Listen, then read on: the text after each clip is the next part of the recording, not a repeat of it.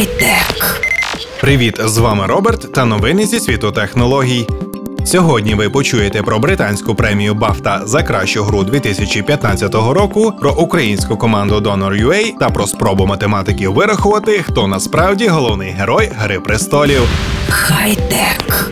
Рольова гра Fallout 4 від Bethesda стала грою року за версією Британської академії кіно і телевізійних мистецтв. У лютому нагадаємо, той же приз проекту вручили на премії DICE Awards. Грі вдалося обійти таких номінантів, як The Witcher Third Wild Hunt, Rocket League, Life is Strange, Everybody's Gone to the Rapture і Metal Gear Solid 5 The Phantom Pain. Примітно, що це єдина нагорода, яка дісталася Fallout 4.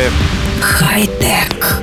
Український сервіс для швидкого контакту між реципієнтами та донорами крові переміг конкурсі стартап Weekend Social Innovation, який проходив в Стокгольмі 18-20 березня. Український проект Donor.ua запустили рік тому. Це автоматизована система, яка допомагає знайти донора крові за лічені дні, а іноді години. Розумні фільтри допомагають реципієнту відібрати донорів з потрібною групою крові, резус-фактором та місцем проживання. Базу учасників проекту поповнюють вручну, відшукуючи через YouScan оголошення в соціальних мережах і контакти, що відгукнулися на прохання про допомогу. Повідомлення потенційним донорам також розсилаються вручну. Всього в проекті зареєстровано близько 4,5 тисяч донорів, і кожен день ця цифра зростає на 10-20 осіб. Для виходу на міжнародний ринок команда Donor.ua створила окремий проект U-Donors. Ключова відмінність іноземної версії використання сучасних комунікаційних каналів. Система розумних ботів зможе автоматично відповідати на запитання учасників проекту, розсилати повідомлення, стежити за медичними показниками донорів, розподіляти між донорами бонуси та подарунки. Допоможуть боти і в популяризації донорства, наприклад, розсилаючи персоніфіковані повідомлення на кшталт Ваш друг здав кров. Стартап U-Donors зможе допомогти у вирішенні важливої європейської проблеми залучення донорів, які здають кров вперше.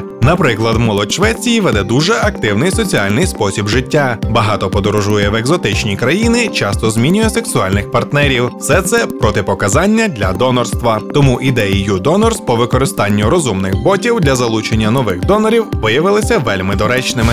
Хай-тек.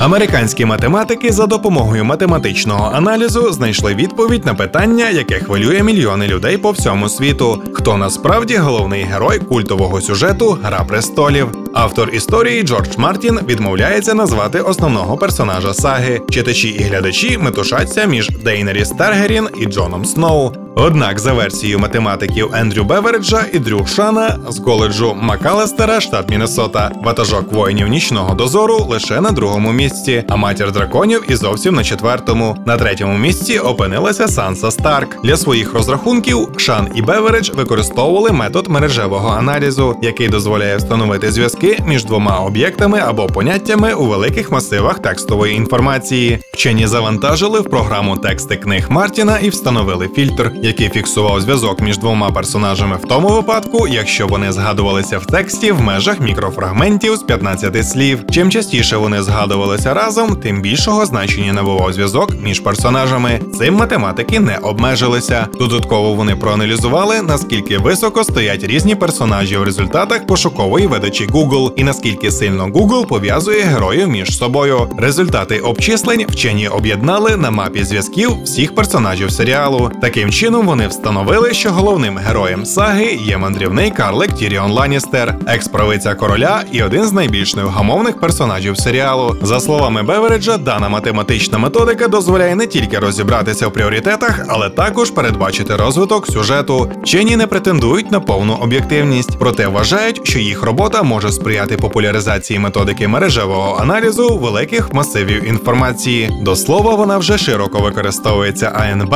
для обчислення терористів терористів і членів злочинних угруповань. Хай-тек. І наостанок лайфхак на сьогодні: вчіть математику. З вами був Роберт. Почуємось на правильній хвилі.